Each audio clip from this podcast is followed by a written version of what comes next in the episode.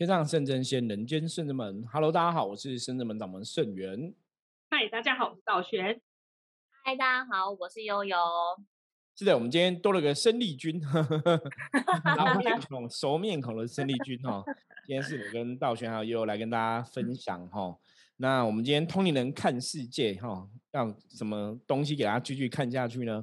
我们昨天话题哈得到蛮不错的哈回响，大家其实真的。发现大家对修行这问题真的有很多问题哦，搞不清楚哦。而且我觉得这问题也是一个很重要的问题啦，因为真的在做修行的这个法门哦，在做这个现在这个世界啦，我觉得在修行的人真的太多了哈。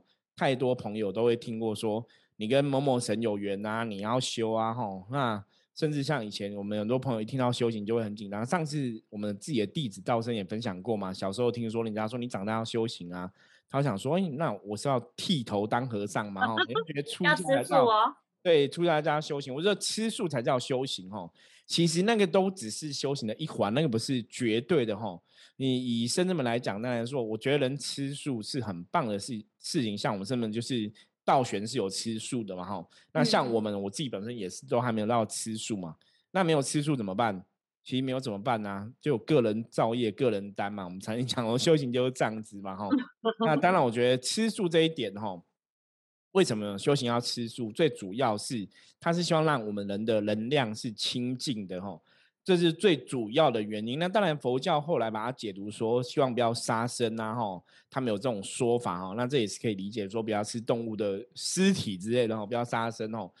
可是你从能量的角度来讲哦，曾经、现在，我们现在时代整个在进步嘛，现在整个身心灵的产业能量都进步。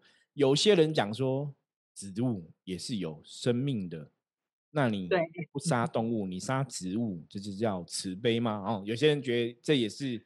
不对嘛哈，所以因为对于这种东西没有正确答案的东西，我觉得我们讨论一辈子哦，讨论不完，因为反正一定是公说公有理，婆说婆有理哦。主张认为植物有生命的，就会觉得佛教徒还是在杀生哦，所以这个跟佛教徒辩论辩论不完哦，所以我觉得那个我们不需要特别讨论。我们只要讲就是，当然你吃这些哈蔬菜水果会让自己比较能量清净。的确，跟比较起来，比跟你吃动物肉，哈，的确是不太一样，哦。这是大家可以应该讲科学上或是生活上你可以认知的一个事实啦。那到底是怎么样，哦？我们不讨论哦。可是最主要是吃不吃素是个人的选择。可是吃素就叫修行吗？对，没有，修行跟吃素完全是两码子的事情，哦。吃素会上天堂吗？吃素不会，就是如果我一直都吃素，我都上天堂。那我跟你讲。我们不要修，我们去当牛就好了。你这逻辑来讲，你当一辈子的牛，你就会成为神仙；当一辈子的羊，就会成为神仙嘛。嗯，逻辑是这样。当兔子也可以啊。对对对，我就吃草就成为神仙。那我们干嘛修？我们干嘛当人类这么痛苦？对，所以吃菜不会让你成仙成佛。成仙成佛最主要是你的灵性要提升哦。我觉得成仙成佛要往更高一层，是你的灵性要提升，你的能量。甚至我们讲说，你的灵的、你的灵光哈，要达到那个更高的频率，这才是重点。所以，我们来讨论是你要怎么让你的灵光哈达到更高的频率哈。我觉得这才是修行最主要的东西啦。所以，修行还是一样。我们今天哦，通灵人看世界，继续延续昨天讨论修行的话题，来跟大家聊聊修行的乱象哦。因为很多人是把修行画错重点哦，你画错重点，你得不到修行的好处。我觉得修行这个东西，第一个就是你要坦白讲，大家要摸着自己的胸膛，不是摸着自己那个对良心哦，摸着自己良心，问自己为什么你要修行？你是什么目的？是自你真的对修行了解吗？还是说你觉得我只要修行，我可能就可以得到神通？我只要得到神通，我考试都可以考一百分，买乐透都会中大奖？如果你是有这个想法的话，那你就搞错道理了哈。我讲这个不是，虽然我们用一个比较诙谐的方法来讲哦，是因为真的，首先我们今天来跟大家分享，很多人真的搞错修行的重点。他其实为什么要接触修行？其实只有一个原因，叫逃避人生。逃避人生。因为啊，因为因为人生有很多酸甜苦辣，工作赚钱啊等等是很辛苦的。那人生有很多小人是非，有很多人会不喜欢我，有很多人欺负我，甚至我以前有遇过有些朋友是被霸凌的。人际关系的影响，对，他被霸凌必然有些原因嘛，所以他们就人生过得不开心。所以为什么要去修行？因为他就觉得说，哦，我会遇得到这么多苦，是因为啊，我就是有修行的命，说遇到这么多苦。那我就是好好修行。那修行之后，他其实最想要什么？你知道吗？神通。对他们想要有神通，因为他的想法是，当我有神通之后，我就很厉害。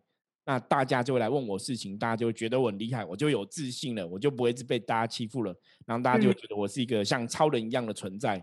那我的人生就会扭转，人生就会不一样。我讲这是真实的案例，不是我现在讲玩笑啊，是我以前真的遇过这样的朋友。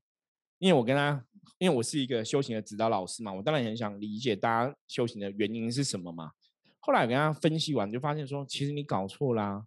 因为他觉得他他想要修行的原因，他因为第一个是因为你在修行的团体的确可以遇到比较多的朋友，因为大家都想要修行嘛。那为什么要想要修行？因为在修行团体上面遇到这些朋友，通常比较有慈悲心，不会拒绝他，你知道吗？比较会包容对方。对，你看，像有些朋友，比方说像基督教的哈，像我们道教、佛教，有很多也是都会那种爱心关怀，对不对？大家都有这种慈悲心，你都会，比方说这些人他可能比较弱势，社会上的人，有些人呢小时候都被人家霸凌，或是比较比较内向啊，或者说大家会不喜欢他们。可是，在修行团体，他们通常怎样？大家还是会接受、会包容他们，会爱他们。不用讲修行团体啦，直销团体呀，一些社会团体都蛮会。包容别人的，直销团体会关怀人家，他是有特别目的，所以他们未必会去参加直销啦，因为他们没有钱呐。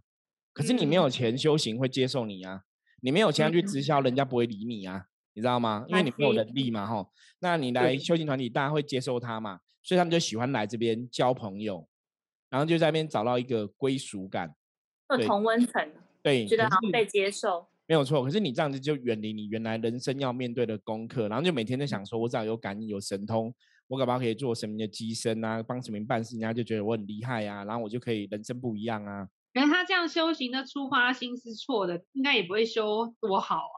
对，道玄讲到重点了，所以我们今天其实要跟大家分享，就是修行的发心、你的方向、你的动机，真的要很正确哈。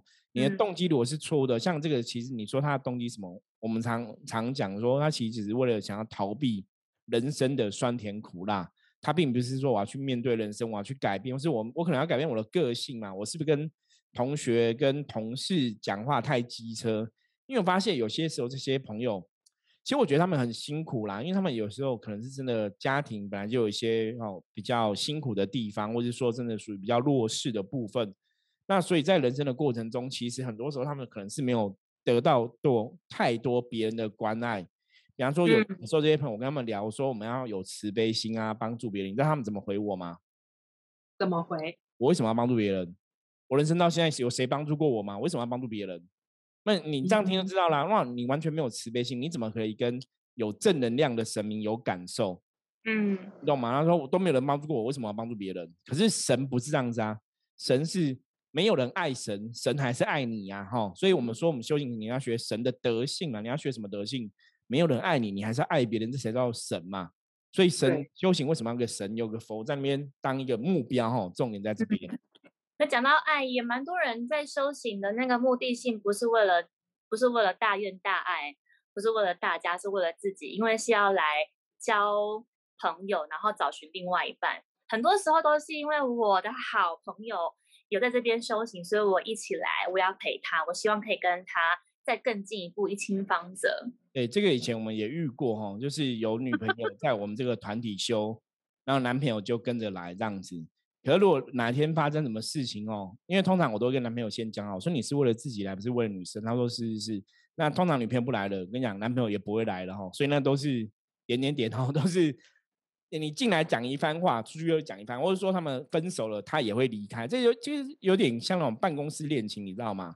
我觉得这是很难免的啦。可是这也是画错重点，那那甚至有的是因为我刚刚讲嘛，因为修行团体的师姐们哈，像我们道玄呐，又有这些师姐们哦，通常都比较有爱，所以都会去包容很多人，都跟很多人去交朋友哦。所以大家也误会是不是？对，但会错意。真的会有啊，像我们之前之前就有一个也是我们深圳门的哈，也是师姐，也是对别人进来是都会很关心嘛。那比方说对方可能比较难过，他想说那我就陪你吃饭聊聊，他就误会了，师姐你怎么约我吃饭聊聊？你是不是喜欢我？你怎么会跟我单独吃饭啊？可是那个师姐可能没有想那么多，你懂吗？嗯，他就觉得我们在同一个修行团体，他因为对啊，当然后来那个师姐有被我骂，我觉得我说没有。你还是要想太多。虽然你在修行团体，可是你也是在社会上啊。你社会上，你一个成年女子找一个成年男子单独约人家吃饭，本来男生很容易就想歪。如果那个男生是有一点问题的哦，比方说他可能都没有交过女朋友，你知道吗？或者很久没有交女朋友，当了一对，当了一辈子欲望很对，欲望很庞，当了一辈子的光棍之后，突然有个女生出现哦，他会误会哦。那像有些有些。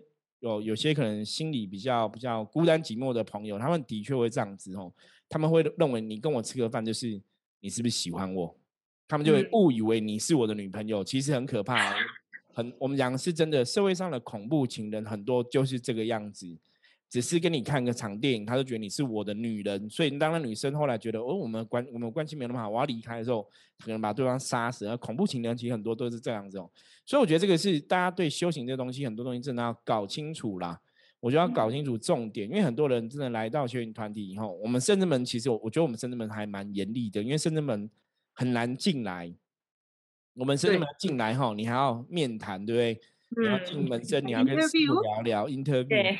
面谈完之后，你才能进门生。那你如果升，你要升阶嘛，你要成为学生、弟子什么的，你都还有不同的考核哈。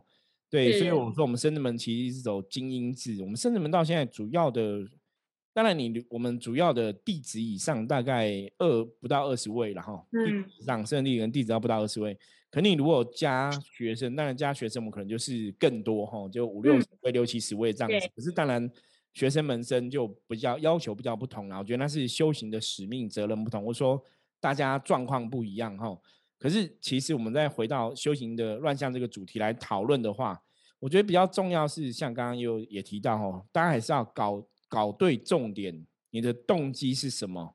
你的动机什么？为什么要走修行哦？那最好是你自己了解啦，而不是说别人跟你讲说你要修你就来修。因为我也听过很多人说，你要修你就来修，到最后其实也也都没有再修，因为他不会修了，就无疾而终啊。对，嗯，其实就这样想起来，我们圣真门就是我们很常会一段时间一段时间遇到类似相同的客人，或是这样子的问题。像刚师傅讲的，很多人在修行是为了逃避生活，因为家人们会担心，怎么小小孩已经三四十岁了，明明是以前在学都是学霸。功课都不错，为什么出了社会之后反而不能够适适适应人的生活、社会的生活？就也很担心，然后就全家两两老带小朋友来，在他们眼里是小朋友嘛，可是其实在我们眼里看起来已经三四十岁，带他来 开挂，然后请志源师傅来看，哎，请师傅帮我看一下我这个女儿怎么了？这样子，就是一路过程当中，其实我我跟道玄他们看出来，好像其实也也还好，就是帮他进化进进之后，但是他都会发出一些特别的。感觉是讲淋雨，或者突然讲什么这样子，可是我们就在从旁边观察。那我觉得这件师傅也很厉害，就在那过程当中跟父母亲就稍微支开，稍微跟他解释，就其的的确是去回到他以前的状况，是他从小都是学霸，都是拿第一名，哇，没有拿第二名，对，都是拿第一名的。就后来出了社会之后，遇到一些挫折，发现无法去面对人群，不知道怎么样去适应那个失败或者是不好的经验。那反而就是导致成他去做装疯卖傻，然后待在家里反而是比较舒适，然后进导向这个状态也有可能。然后还有遇过说那种就是想要灵通、想要神通，就是也是来问圣真门，就问说我是不是跟什么神有缘，还是我是不是有什么高龄要指点我？然后我都会听到声音，请师傅告诉我我是要怎么修，你告诉我我来修。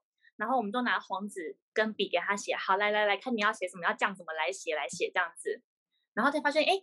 其实一试了之后发现，其实也不是他只是想要，因为生活压力太大，然后很想要有一个神通或灵力，让他觉得自己真的不一样。所以我可以抛弃世俗的正途，我要来接触灵他好像州这一组算是一个妈妈还是大姐，但是对。他来就会变小朋友，对。对，对。然后就是也是逃避逃避问题来这边嗯。发泄这样子。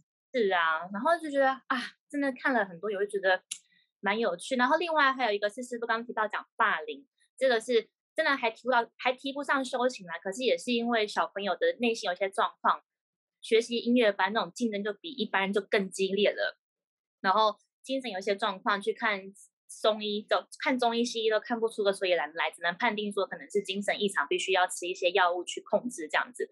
后来才发现，就是追根究底，其实是因为心性压抑，然后造成就是身心灵不平衡，这样才会有一些状况，譬如说眼睛突然会看不到啊，然后会一直耳鸣的状态，这样子，诸如此类的。其实这种东西怎么讲？我觉得我们圣真门就是在这十几年来真的遇过很多的案例，所以有的时候你要讲，就是你要装也装不来，你真的要装，你真的是神通或是灵通，就是我们一看就知道你有或没有，或者你真的是真卡到假卡到，我们也是一看就知道有没有这样。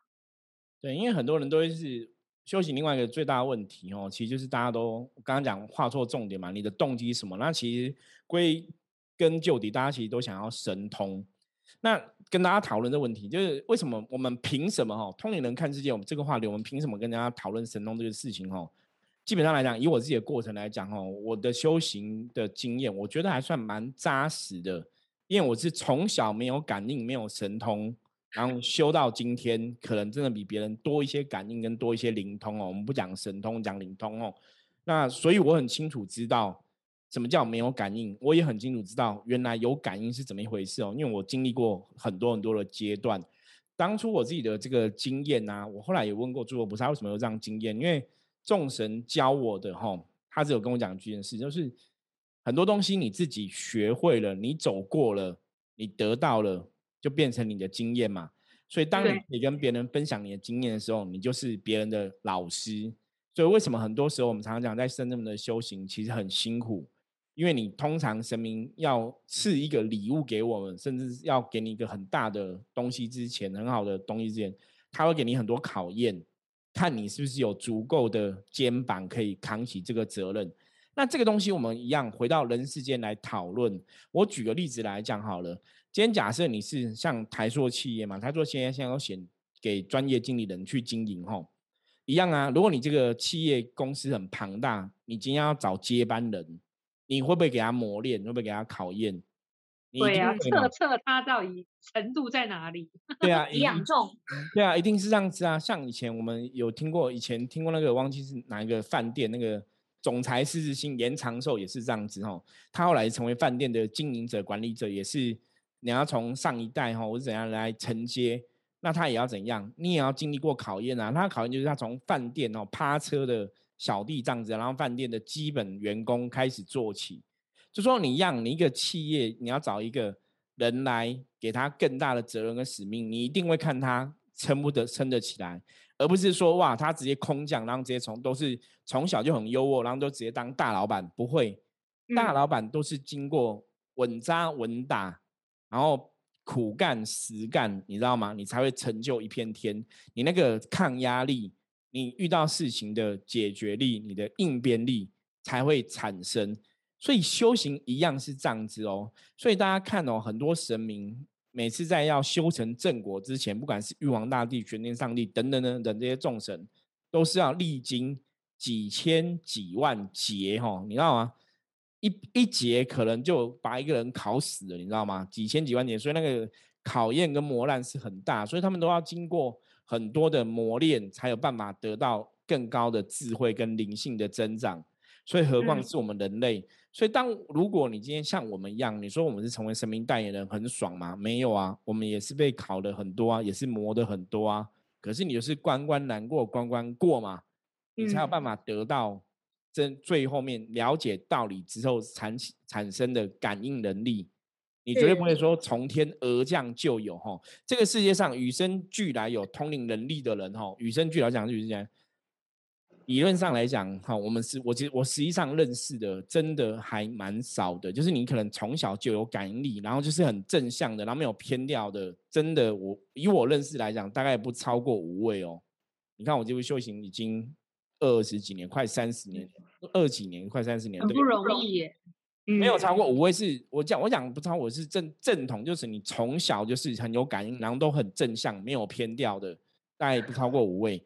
那有些有些其实大多数都是后天才有感应的。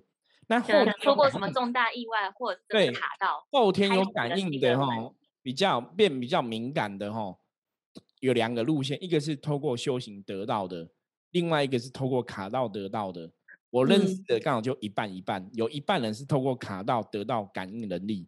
那透过卡道得到感应能力是那个人，你的人的心基本上还是正向，所以当你变敏感之后，你还是知道我要求正确的道理，你会去判断嘛。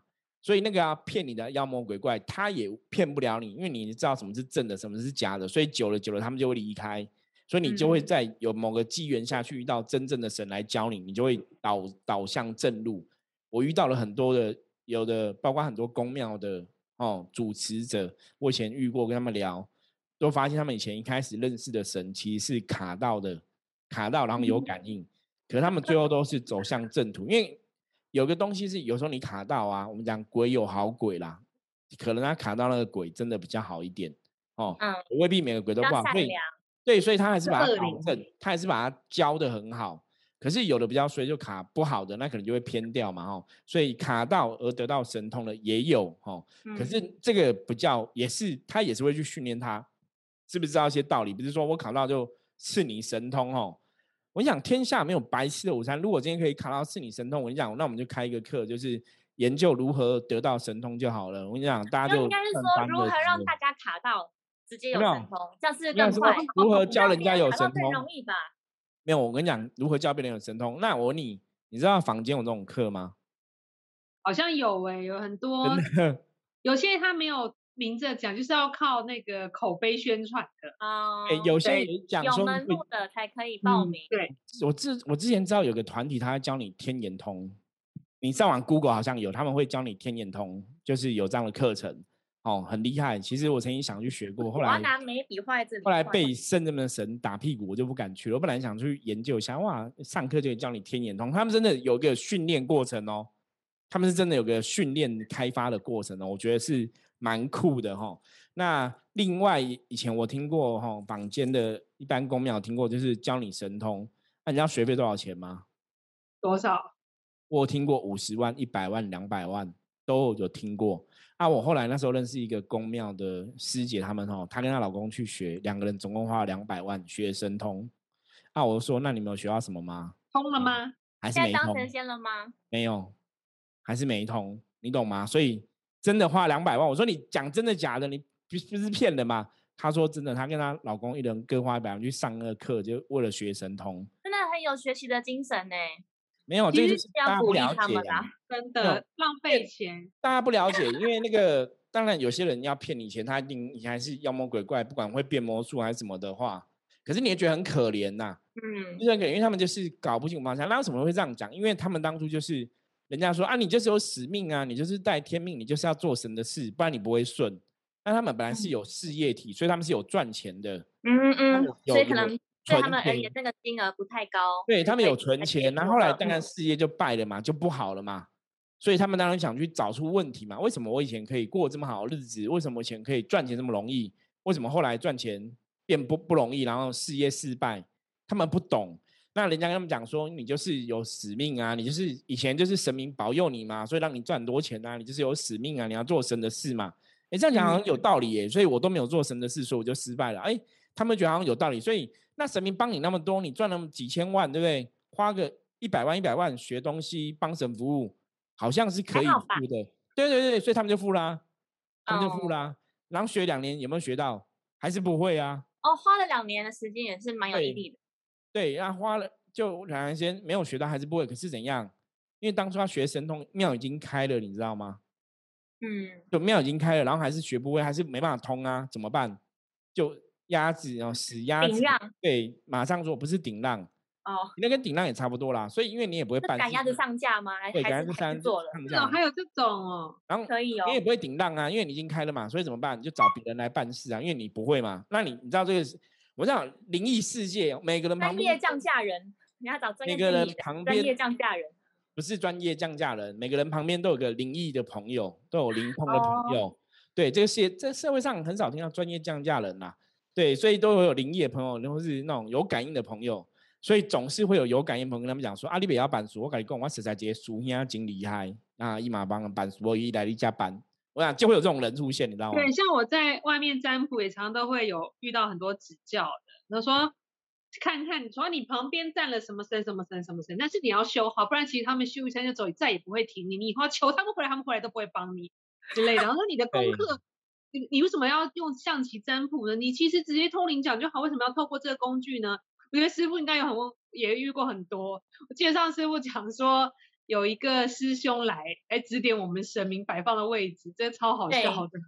对，就是很多人会有很多的，应该怎么讲？就是我觉得修行人应该不会这样子乐于乐于指点别人啦，就是一直去不是指点别人，就是批评别人呐，很厉害啊，登江呼啦哈。我觉得那个可能就是登江呼。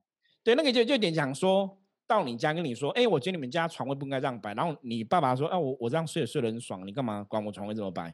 你不觉得你很 奇怪吗？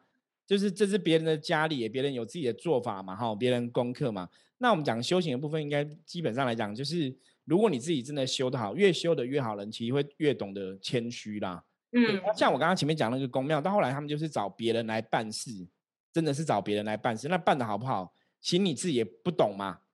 所以就是乱七八糟啦。到后来他们也也收起来了，这样子哦，就是对啊，因为你你找别人办，你也不懂嘛。你是主持，可是别人来办，别人办的好不好，你也不懂。那别人有没有真的感应到接到神，你也不知道嘛。那你也没办法去判断他德性好不好嘛。所以就会有很多问题产生。其实蛮可怕，因为这样你会无形中累积很多因果。哎，你好就好就就算了，那你不好，你误人。怎么怎么的话就那是啊，你误人子弟，你你可能提供个地方给妖魔鬼怪干嘛？你可能反而以为是好事，结果你害到自己，害到别人嘛。所以这种东西就是一样，是回到源头，就是你还是要有知识嘛，没有知识也要看尝试，也要有尝试嘛，没有尝试也要听过圣元的 p a k i s t 嘛。我觉得这是基本的嘛，哈。那像刚刚道人讲说，有些人会到庙里面来，哦，很多人会去批评指教人家。真的，我觉得通常的修行人不会这样子做啦，因为大家如果知道你真的修行修的比较，嗯，真的修的比较好的话，其实你应该是越高会越亲近，越高越高会越谦虚。嗯，所以其实我们觉得这两天或这两集真的是大家首当其冲就是问说你为什么要修行，就有点像我们今天去报考一间补习班或一间学校嘛，你一定是有兴趣，一定是有个目的性，所以你去拿简章。或是去拿 DM 来看嘛，然后再去咨询去问说，那我念了这个学校之后，我要花多久的时间，我可以获得什么？一定会有一个目的性，你要先去厘清。然后你可能去咨询之后发现，哦，对，这个学校好像不是我要念的东西，不是我要的，可能我不会获得。那或者你进来之后发现，哎，对，这东西是我要的，我喜欢的，我想要这么做。所以你踏进来之后，可是你你不要以为你好像入了这个学校，就好像毕业一样。你说你进去之后，你功课还是要写，还是要做课，还是要上嘛？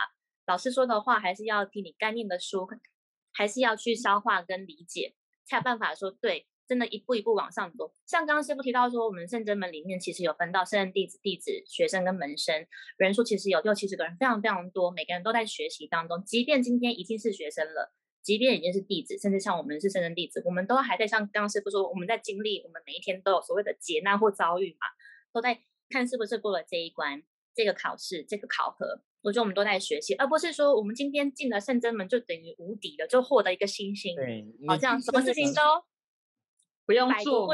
对，进圣真门是可以得到圣真门的众神的护佑，你可以得到保佑哈加持，这个是可以有的。可是不是说你进了圣真门哈登记，哦去台大读书登记第一天进台大，我就可以有台大的智慧跟脑袋就可以对立刻办立刻办立刻办休学去外面上班，然后说我是台大毕业的。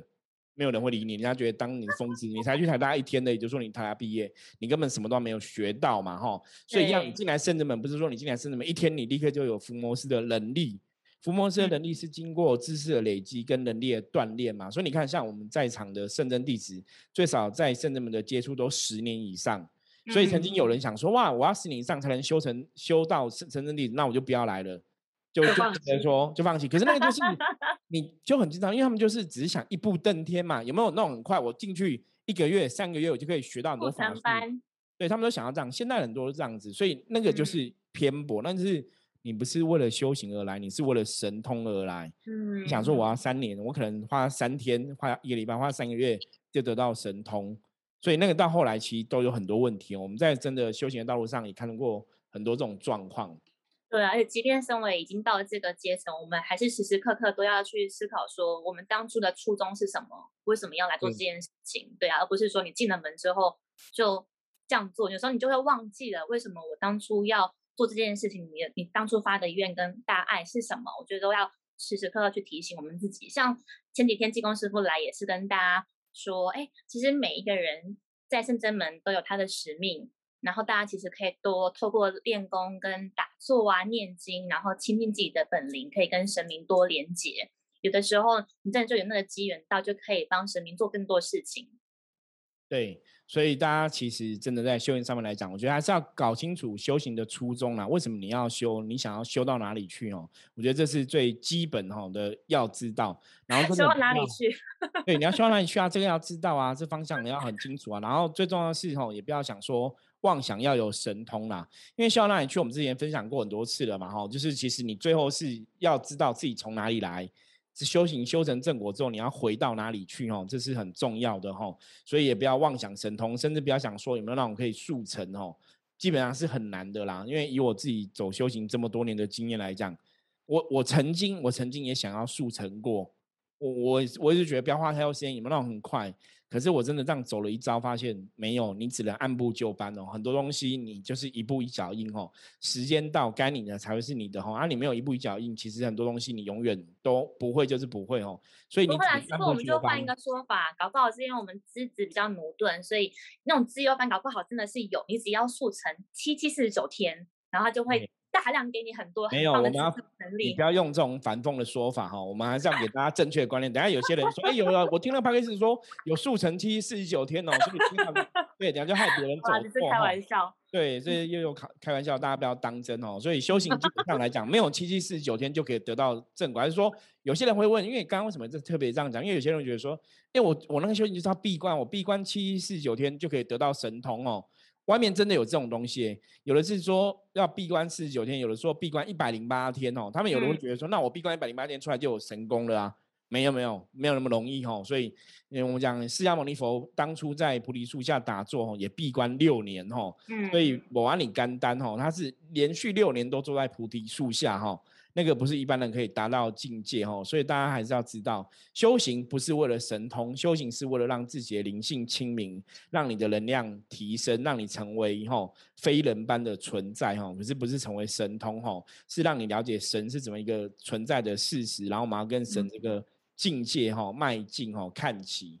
好，那如果大家对于修行哦有任何问题不了解的话哈，还是欢迎加入深圳门 Line，可以跟我取得联系哈。我是深圳门掌门盛元，那我们今天分享就到这里喽，谢谢大家，拜拜，拜拜。